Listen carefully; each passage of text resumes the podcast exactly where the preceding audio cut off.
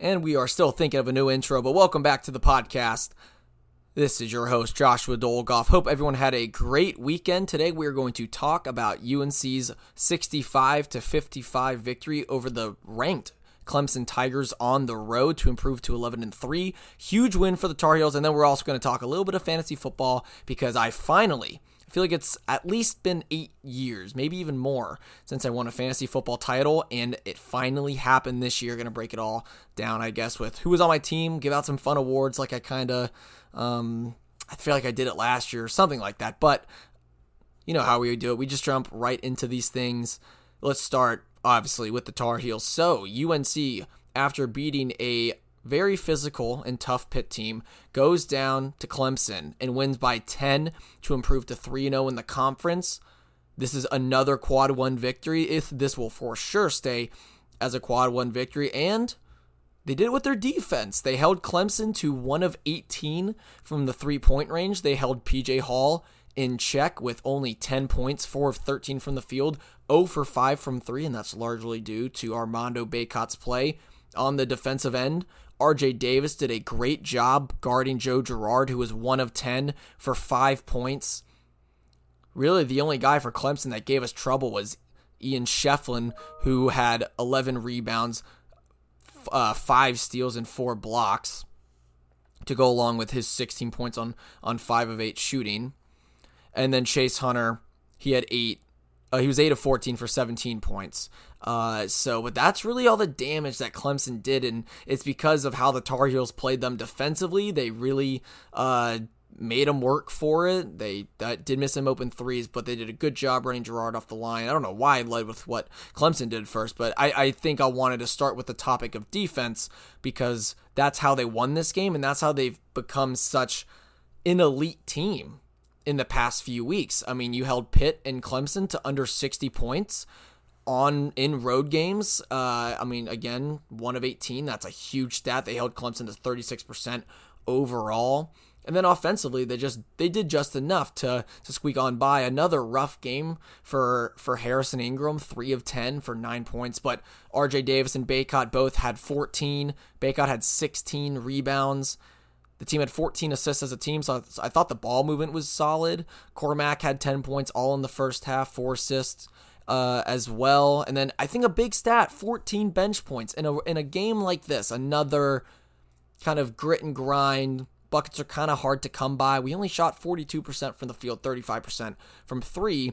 Everyone on the bench getting a bucket.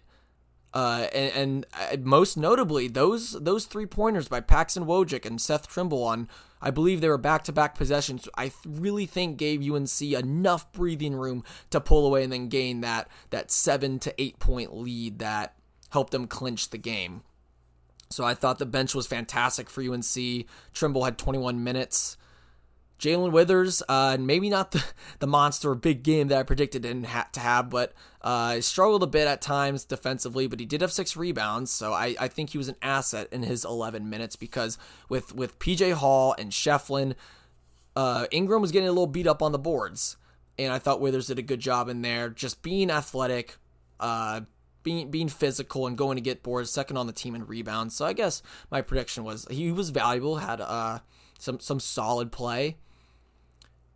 But overall, this this Tar Heel team is rolling. Uh, we we go to NC State on Wednesday. To they are also three zero oh in the conference, surprisingly beating up on a, a, a very poor Virginia team. But you know you can't sneeze at three and zero. Oh. But even in these past few games when RJ hasn't shot the ball particularly well, 5 of 13, he still hit some extremely timely shots when we needed them. The the pull up jumper to start the game, that's always pretty. And, you know, a couple threes, but this really was an Armando Bacot game. For us to win, we needed to shut down PJ Hall, and he did that. He ha- he's gotten so much better defensively. He's he's gotten pretty solid at making good passes out of the post too. I mean that, or even top of the key that that pass to RJ and that cut to the basket that was that was a beautiful play. I will say I, I think the one red flag is I, I think I'm finally starting to get worried about Elliot Cadeau. One of four, four points, 19 minutes. Got into foul trouble again. Uh, he can't stay on the court because of the fouls, but also I think offensively he's still just not looking for it as much. We need it. We just need two for four. 3 for 5, something like that. Uh, the he's 0 for 2 on threes. They weren't bad shots. They didn't look comfortable. Uh, I don't know what's going on there. Uh, I, I don't think you pull them. Obviously, in a game like that, when Seth's playing a little bit better, you roll with Seth. But I, I think we got to find a way to, to get his confidence up offensively, or teams can just give him the Leaky Black treatment and, and leave him open. But the, the and the thing is, he's so dangerous with the ball from a passing standpoint that we, we need him just to be a bit of a threat. But uh, I'll also say this with with Cadeau. I was talking to a couple friends about it. I think he plays better when we play fast. He's he's more dynamic that way, and that's when we're really at our peak. These games against Clemson and Pitt have been really, really slow. And sometimes that's just how conference games on the road can go. When we're in the Dean Dome and the crowd's going uh, going crazy and they're cheering everyone on to just to play fast, you can really get out to some big leagues. But in in these road games, we've played a little slower. It's affected our offensive uh, efficiency a little bit. But even still, a 10 point win against a ranked opponent out rebounded Clemson by by 11, eight more assists than them. Overall, we will take that win any day of the week. And, And I think going through this road stretch, obviously state's last, but going winning all three is great. Even two and three is solid, but I'm to put it out in Front Street. I think we're to kill NC State. I, am predicting a 15 plus point victory. They haven't beaten anybody this year. I know DJ Burns is good, but Bacot has done a good job on him in the past. And then their backcourt just isn't the same as it was last year. I mean, PNC, I know it was rocking when, when Jarkel Joiner was going crazy with Terquavion Smith, but they don't have that level of talent in the backcourt to deal with RJ Davis. So I, I am project, predicting a big, big win for the Tar Heels before we finally come back home to face Syracuse, and they have some guards uh, that we'll have to deal with. I guess to look towards the rest of the ACC before I get to some fantasy football, look out for Wake Forest. Wake Forest is on a nine game win streak. They beat Miami at home by four, and this is after Miami beat Clemson by double digits. And I think Clemson got a lot of the hype to start the season because they started what was it 11 and 1 out in the out of conference slate. Wake Forest, I think quietly is becoming a top 3 or 4 threat in the ACC. And and Steve Forbes, man, he just does it again and again with the transfer portal. Hunter Sallis from Gonzaga, he's been incredible. He had 18 and 7, didn't shoot great, but he's had such a good year.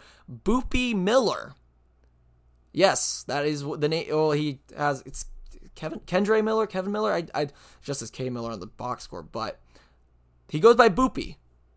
Boopy Miller had 27 points, 10 of 19, hit all three of his threes. He has been electric. I have to say, I've been to Winston Salem for a game to cover it for the Daily Tar Heel. That stadium gets rocking, and those two guards still got Hildreth there. Uh, Efton Reid is another, uh, I believe he's also Gonzaga transfer. He's now eligible after the whole eligibility fiasco. But overall, this is this is a really really good Wake Forest team, and I think they showed it against Miami. So I think that's another another team we need to throw into the conversation. If I had to rank it right now, I'm going UNC one, Duke at two. I'm going to throw Wake Forest in at three, Miami four, Clemson five. That's how I'd kind of give uh, the rankings for the ACC. Virginia, I think they're done after losing by 16 to NC State. They're 11 and 4 already. Uh, just, I mean, defensively, they go up 76 points to State. Still a, a semi weak ACC, but I think the top of it is really strong. We've got some tough games up ahead, obviously. But I think with State and then Syracuse and Louisville should be a bit lighter than what we started with with Pitt and Clemson. All right, so that kind of recaps the the Tar Heels game. Let's go to some fantasy football. I hope everyone had a great fantasy season and hope they were able to take home the title. Thankfully, I was able to do that this year. I believe I my last episode before leaving was on fantasy football, which yes, it was. We're going to talk about just the team that won it. So my team to recap, uh, I drafted Pollard and Diggs on the 1 2 turn at 10 and 11. Got Jalen Hurts at quarterback, Jahmyr Gibbs, Keenan Allen. I drafted Darren Waller, but he wasn't good. Uh, I drafted Nico Collins, who was a huge hit. Cowboys defense, all that. I, I think the there were three huge pickups in free agents in, in the in the what do you call it? Not free agency, the waiver wire. That's what we call it. I picked up Kyren Williams. Yes, I don't know how I won him off waivers in the after week one, but I did. He was incredible. Picked up Rashee Rice as well for the latter half of the season. He was phenomenal. And then Dalton Schultz to replace Darren Waller, who was a rather a disappointment. But I went 12 and 2 on the year. This league actually had week 18. So the first round was weeks 15 and 16. I won that by 20 overall, thanks to a massive week one victory where I won by 40. Then the next week, or the, the next round in week 17 18 faced the second best team. I was up 0.3 after the first round and then ended up winning by 18 in the last round thanks to none other than Nico Collins. Guys, I love Nico Collins. He, I mean, after that Tank Dell injury, I, I which really sucked because Tank Dell's a great player, but I knew Nico was going to be wide receiver one for the rest of the season, and he showed it and he showed out in that Indy game. He had nine receptions, 195 yards for a touchdown. That really helped carry me to victory, especially when Jalen Hurts scores 0.6 points because of he hurt his finger and the Giants are killing him and they pull him. Eagles are a mess right now. That's a whole that's another story, but finally win the championship in fantasy football and this was a team I was a little worried about going into the going into the the the final round or, or even the playoffs because Diggs was not having a good latter half of the year. Pollard was very inconsistent. I one of the biggest busts in fantasy this year. And then Keenan Allen was out for the playoffs. He did not play in a single playoff game. He missed the last four weeks of the season. So I was a little I was a little concerned. But I had good depth. Uh, again, Nico, I needed someone to go off. It was him, Kyren Williams the week prior. Tony Pollard did have a good last game, but overall, that's how you do it. So, going 14 and 2 for the whole year. It's probably my best fantasy team I've ever had. For a 10 man league, gotta say. Now, let's give out some fun superlatives. Let's start with MVP of the year. Even though he had 0.6 points, I still think it's Jalen Hurts. Although that last week was so bad, Jalen Hurts at quarterback was the model of consistency. I have changed my entire perspective on drafting a quarterback. I'm going to draft a quarterback in the first three rounds next year and the next year and every single year because having a top three guy and a shoe in essentially for 20 plus points, man, such a luxury. Didn't have to worry about I mean, he's durable pretty much. Uh, yeah, he, he didn't even play that great, but the rushing ability and just being able to go out there, throw for a couple touchdowns, rush for another, that was super valuable. And not having to even play another quarterback. I played Hurts all year aside from uh, his bye week. Biggest disappointment, and this is amongst all of my teams.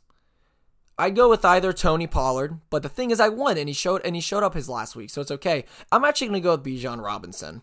He's my biggest disappointment of this year. Not bust among my teams, but I just expected more out of him. Bijan only had three weeks over 20 fantasy points.